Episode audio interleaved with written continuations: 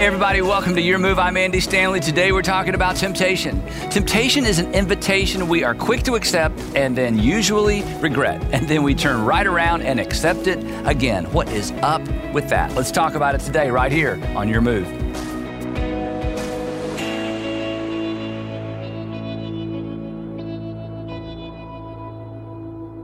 Now, today we're going to talk a little bit about temptation. And so, as I was thinking about temptation, I, I made this observation basically as it re- relates to me, and I think this is probably true of you as well. That temptation for me, temptation is always an invitation to embrace self interest. Have you noticed this? I mean, when I'm tempted to do something, it's always, from my perspective, something that's going to be beneficial to me, or I think will be beneficial to me, but it's certainly all about me. Um, I am never tempted to be selfless right? I'm never tempted to be overly generous. In fact, when I have an inclination to be selfless, like I think I'll give up my Saturday and go help them, or give up half a day of work and help them, or not do what I need to do in order to help somebody else, or write a check to an organization that's in need. Whenever I find an inclination to be selfless, I don't consider that a temptation, do you? You know what we consider that? We consider that am I a great person or what? That's what we consider that, right? But it's kind of the same thing. It's like I'm sort of tempted to do something selfless, and then I'm tempted to do something that's selfish. And again, maybe this is just confession, and maybe you can't relate to this, but I tend to be more successful at overcoming temptations to selflessness than I am temptations to selfish ness. Isn't that strange? And then I've learned, and we've all learned, and some of you are in the middle of this. In fact, maybe it's why you're, you're watching or listening. We, we learned that over time, that in our pursuit of our selfish self interest, that we eventually hurt ourselves. And oftentimes we hurt others.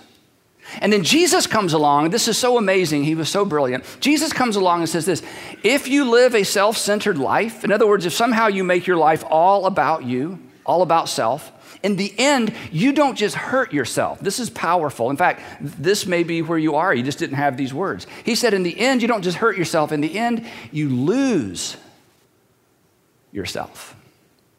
For the next few weeks, we're following Jesus from the time that he was introduced to the world to the time that he sacrificed his life for the world. And throughout the series, we're going to come back to this theme that Jesus showed up to introduce something brand new, to introduce something brand new to the world. Specifically, he came to introduce a brand new command, a single governing ethic, one single command that would be the governing ethic for his brand new movement, which is called the church. And from the beginning, from the beginning, those who paid attention and those whose fortunes were tied to the old way, it was very, very clear to them that Jesus had not come to continue something, to do Judaism 2.0, to simply complete some sort of religious book. They understood that Jesus came to do something and to introduce something and to offer something brand new. And so they resisted. And that's the tension of the story. But there's more to it than that. Here's what the text says the text says, Then Jesus was led by the Spirit into the wilderness to be tempted by the diabolos. That's where we get our word diabolical, the slanderer, the accuser in our English Bibles, the devil. Now, this is a really interesting little piece of narrative. When any, whenever you read anything in ancient literature, especially, but maybe especially the Bible, because come on, you don't read any other ancient literature for the most part. In fact, most people don't even read the Bible. But when you run across something in ancient literature, you should always ask the question why did the author choose to include this? And the reason that's a big deal in ancient literature is there wasn't much ancient literature. And anything that was written took on an extraordinary, extraordinary authority. I mean, even in our culture, if you're having a conversation with someone and you're arguing about something, and somebody in the argument says, Well, I read an article, as soon as they say, I read an article, the fact that somebody actually wrote something gives it a little bit more credibility. And then if you find out who the author of the article was, it even has more credibility.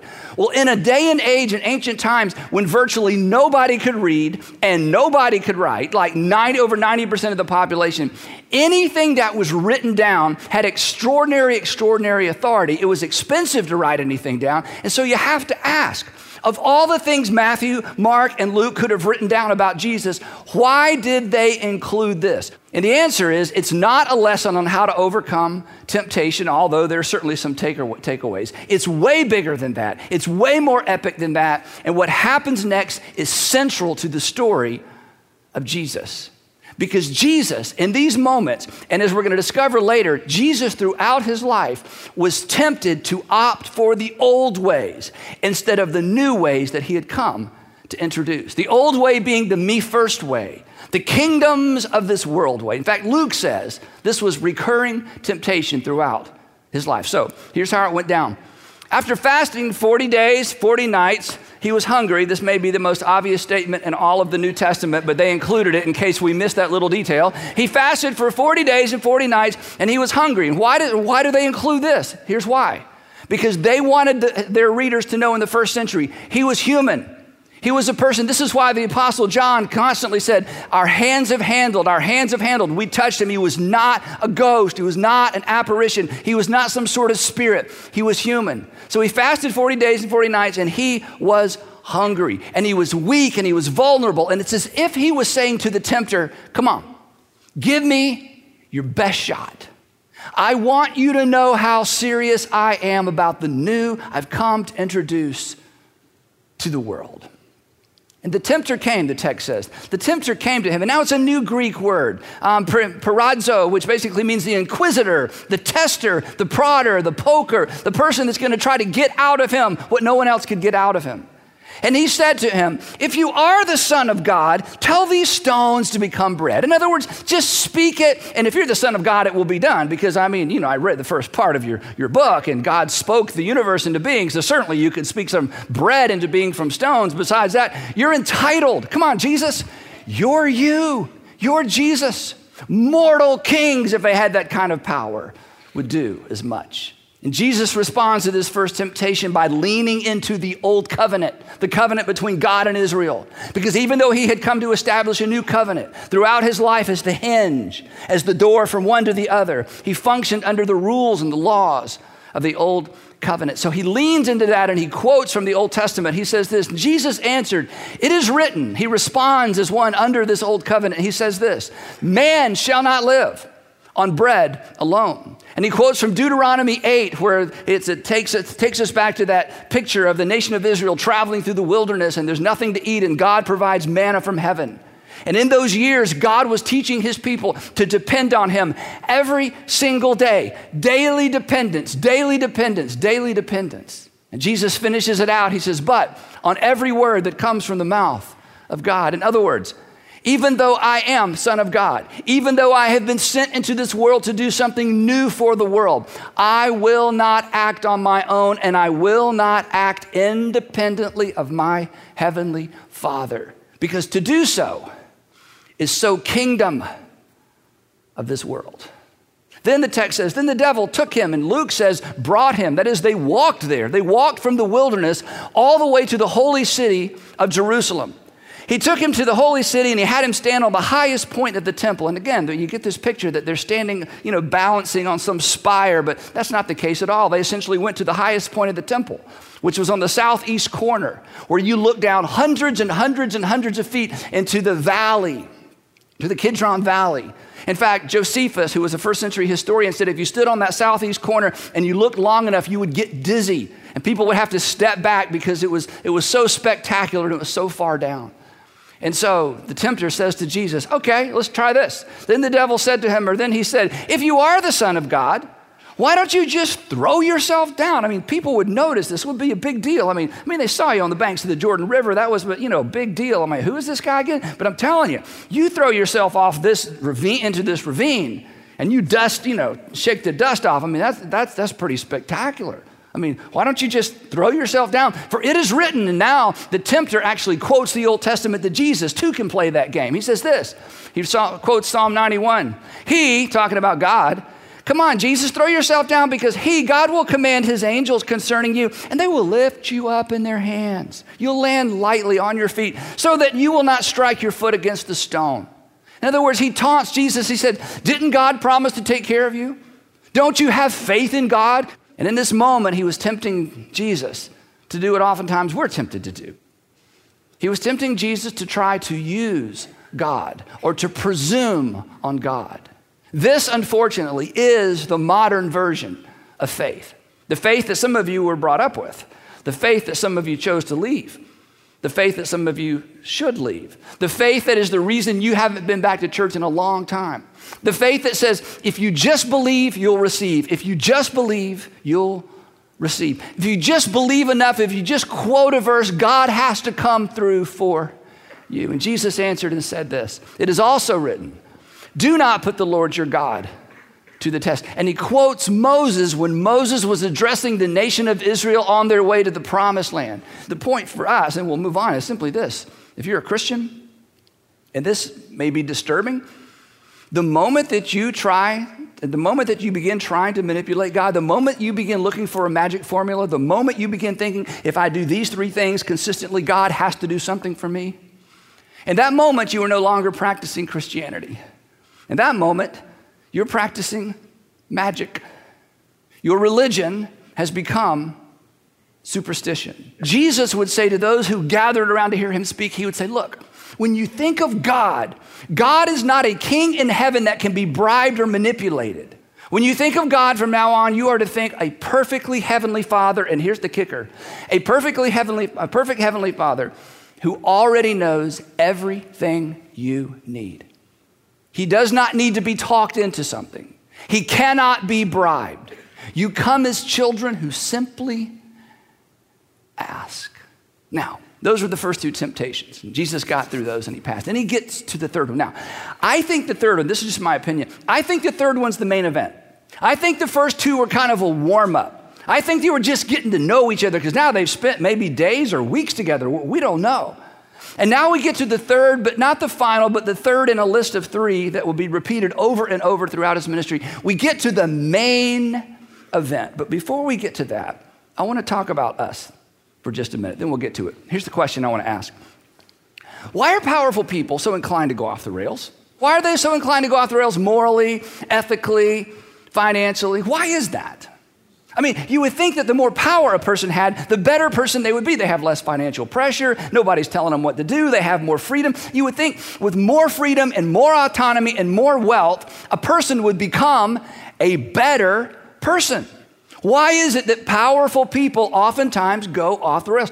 Where does that come from? Why isn't it the opposite? Why do powerful people ultimately oftentimes make it all about themselves?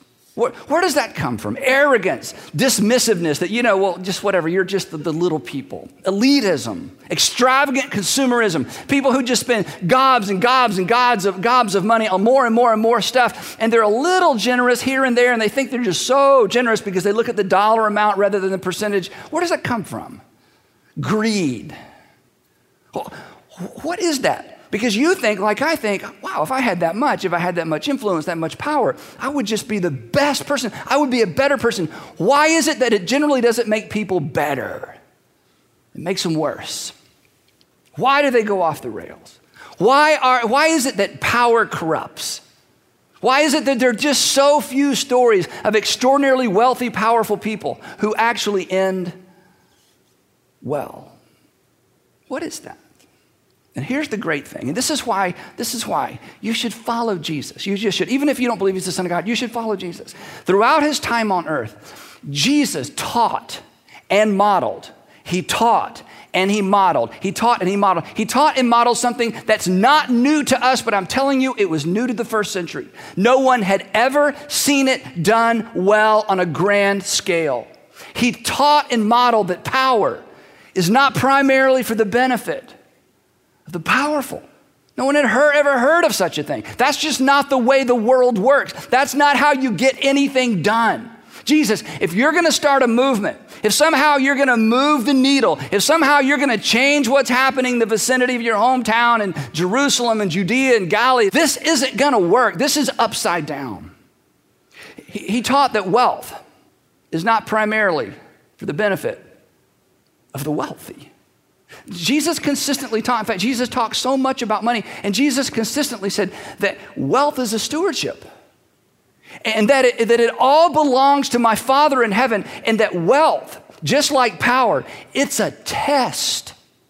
It's a test to see how well you will do. And how well you do is judged not on how you spend it on yourself, but how generous you become. If you can be trusted with more later. And very few people passed the wealth test. Very few people. Now, I know when I say that, I know what you're thinking. Um, I'd like to at least sign up for the test. How do you, where do, can you sign up for that test? Because I think I could pass it. I'd at least like to try to take the test, right? And the truth is, if you're listening to me or watching me or you're in one of our rooms, you're already taking that test. 70% of the people in the world, 80% of the people in the world would consider you wealthy. 90% of the people in the world would consider you wealthy. And you know what you do? You do what I do. You think, yeah, well, I'm like middle. There's, you know, there's the super rich. Wherever you are, there's more. And they're the rich. That's who Jesus is concerned about. And Jesus will say throughout his, his ministry, wait, wait, wait. What's in your hand? What's in your hand? What's in your hand? Who do you think that's for? Well, I earned it. I deserved it. And Jesus is going to say consistently, that's the kingdoms of this world. That's the way the world has always worked. I have come to introduce something new. And that influence, he would teach, is not primarily for the benefit of the influential. And then, throughout his ministry, that's why this is such an epic battle. This is why the, the whole story begins here. Throughout his ministry, he would be tempted right up until the very last night on this earth. Throughout his life, he would be tempted to go kingdoms of this world and to take what was rightfully his and to leverage what he could leverage for himself for himself. And that's why I think this third temptation was the point of the whole interaction. Again, the devil took him, didn't magically take him, they walked there together. Again, the tempter took him to a very high mountain and he showed him all the kingdoms of the world. And of course, that's impossible, but now we can do it with Google Earth, but somehow they did it then. But here's what I think this is just my, and, and I love this, they don't leave it there. Matthew doesn't leave it there. Not just the kingdoms of the earth, and this is the point, and their splendor. And I think what happened is they went to a very high mountain, probably north of Jerusalem, at night. And they sat on that high mountain, and it was cold, and they were bundled up, and he saw the whole city lit up at night in all of its splendor. And it's as if the tempter said, Feast your eyes, because I know this is why you're here. All of this I will give you, he said. Luke tells us, the, the, he says it a little bit differently. In Luke, he says, I will give you all of their authority and their splendor. It has been given to me, and I can give it to anyone I want. And besides that, Jesus, I know why you're here. This is what you've come for. I mean, isn't that what we all want? Isn't this what everyone wants? Isn't this what you want? To be recognized, to have your fair share, to have a little bit more power, a little bit more glory, a little bit more wealth, a little bit more influence, a little bit more leverage. Imagine if someone offered you the kingdoms of the world. And he said, All you have to do is bow down and worship me. All you have to do is recognize that it's mine to give. All you have to do, I don't, I'm not for the rest of your life. I just want a moment where you will recognize that it is mine. I want you to leverage your worship for your sake. After all, it's what you came for. After all, we both know it's, it's yours anyway. It's what you're entitled to.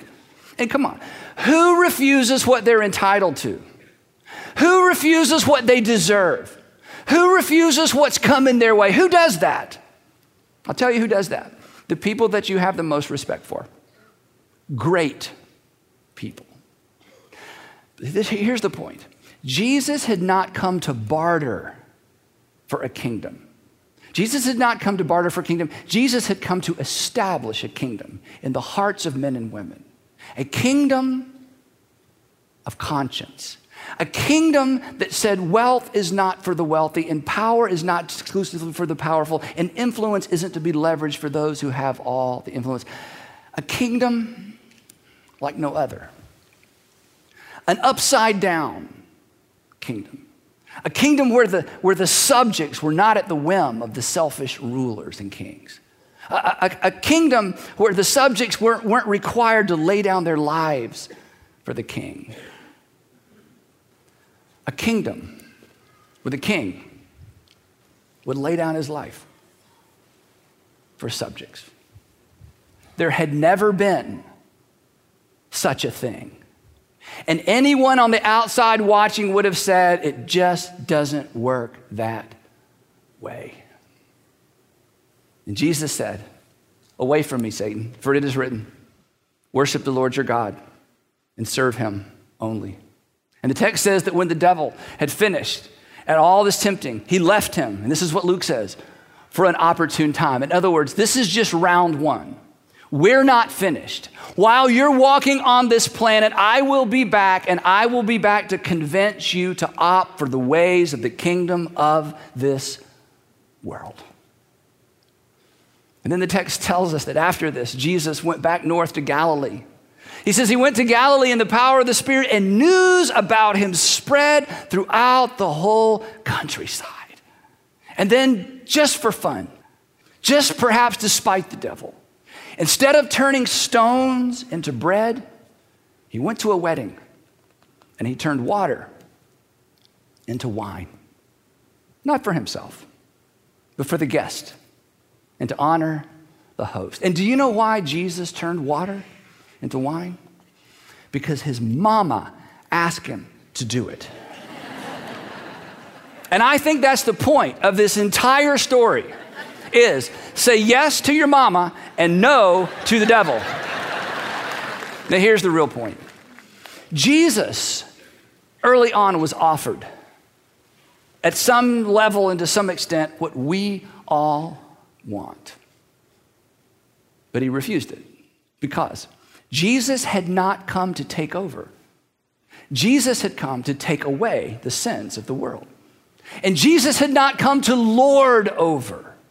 Jesus came to get up under the burden of mankind. And he, as many times as he has said this, and as many times as he's modeled it, and as many times as he's taught it and illustrated it, his followers, they still can't get it. They're still thinking, okay, we know the way the world works. Yeah, those are good sermons. Yeah, yeah, yeah, but whatever. But we know how it works. We know how authority works. We know there's like the top person, and the top person tells the next level what to do, and they tell the next. We know how this works. I mean, we've seen it all our lives. It's the kingdom of the world, it's the way of things. And so he sits them all down and he says, Guys, come on, come on, look at me. He would say, Even, even the Son of Man did not come to be served, but to serve and to give his life a ransom for many. Guys, I'm serious. We're not going the way of the kingdoms of this earth, the kingdoms of this world. The me first, I'm in it for me. What can I get out of it? Kingdoms of this world. I know it's all you've seen. I know it's the way the world works. I know that you've never seen another plan. You've never seen it work out, but I'm telling you, I'm not backing down. This is why I've come. And I'm going to stay on this course all the way to the very end. And here's why this is important for you, regardless of your religious belief or background, or if you're part of another faith community. Do you know what Jesus valued more than the kingdoms of the world? He, val- he valued you. Because you are a part of this many. That he came to ransom his life for you. Because regardless of how much power you had, you don't have the power to overcome the consequence of sin in your life, do you? He came, he came to ransom you because, regardless of how much money you have or don't have, no amount of money can heal a relationship and heal a broken relationship and get you forgiven or get you forgiveness from someone you love. And no amount of influence can reverse the consequences of sin in your life. The kingdoms of this world, the values of this world, they don't even, they, they don't even intersect in any kind of meaningful way with the things that are most important to the human heart and the human soul. And so he came to be a ransom for many. And regardless of what you believe, and regardless of what you've been taught, you are part of that many. And do you know what? Do you know what hung in the balance? Do you know what hung in the balance of Jesus' decision to resist temptation, to embrace the ways of the kingdoms of this world? Do you know what hung in the balance?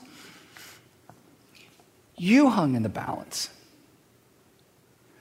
And do you know what hangs in the balance of your decision not to embrace the ways of the kingdoms of this world? You hang in the balance. And you know what? You already know this. And here's how you know it. Because when you live your life for you, you just get smaller, don't you? And when life is all about you, it's not much of a life. And Jesus said, That's why I've come. I've come that you might have life.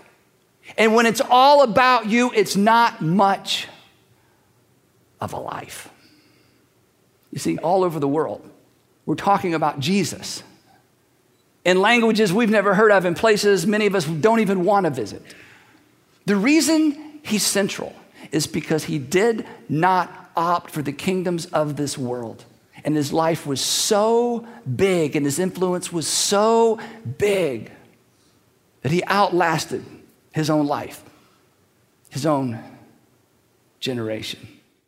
In fact, he would say it this way, and this is what he would say to you, and I'll close with this. He asked this question. He said, Come on, Americans? Come on, middle class. Come on, upper middle class. Come on, rich people. Come on, people who are trying to, you know, get there. Come on, come on. Let's just be honest, okay? You know, you know enough to know this is true. What good is it? What good is it? I mean, come on, in the end, what do you really get out of it? What good is it if you gain the whole world? What good is it if you become the wealthiest and the most powerful and the most influential? What good is it if you gain the whole world? But in the end, you lose or you forfeit your very self. Selfishness, at the end of the day, leads to a loss of the very thing you're trying to gain and save, which is self. And here's how you know this you know this. You knew this before I said it. Because the people who have the biggest lives, and the people who make the biggest difference, and the people you admire the most are the most selfless. And we rarely see it done well. Jesus says, I've come to establish a kingdom that's all about that. So, in this new upside down kingdom, the first would be last and the last would be first. And power, power would be leverage for the powerless, and wealth would be leverage for those in need, and influence would be leverage for those without a voice. But this would not sit well with the powerful and the wealthy and the influential. And here's why. And this is where some of you are, even as I'm speaking. We naturally resist. We naturally resist what we can't control and don't understand. And so, temple and empire would conspire together to crush him. But in the end, they would be outmaneuvered. Well, thanks so much for listening to the Your Move podcast. And be sure to check out our website where you'll find your next step, including resources like our free conversation starters based on today's episode. You can access those by simply clicking on the link in our show notes. Also, if you enjoyed today's episode, take a minute to subscribe, rate, and review this podcast. Join us next time, and we will continue to explore how to make better decisions and live with fewer regrets. Thanks for listening.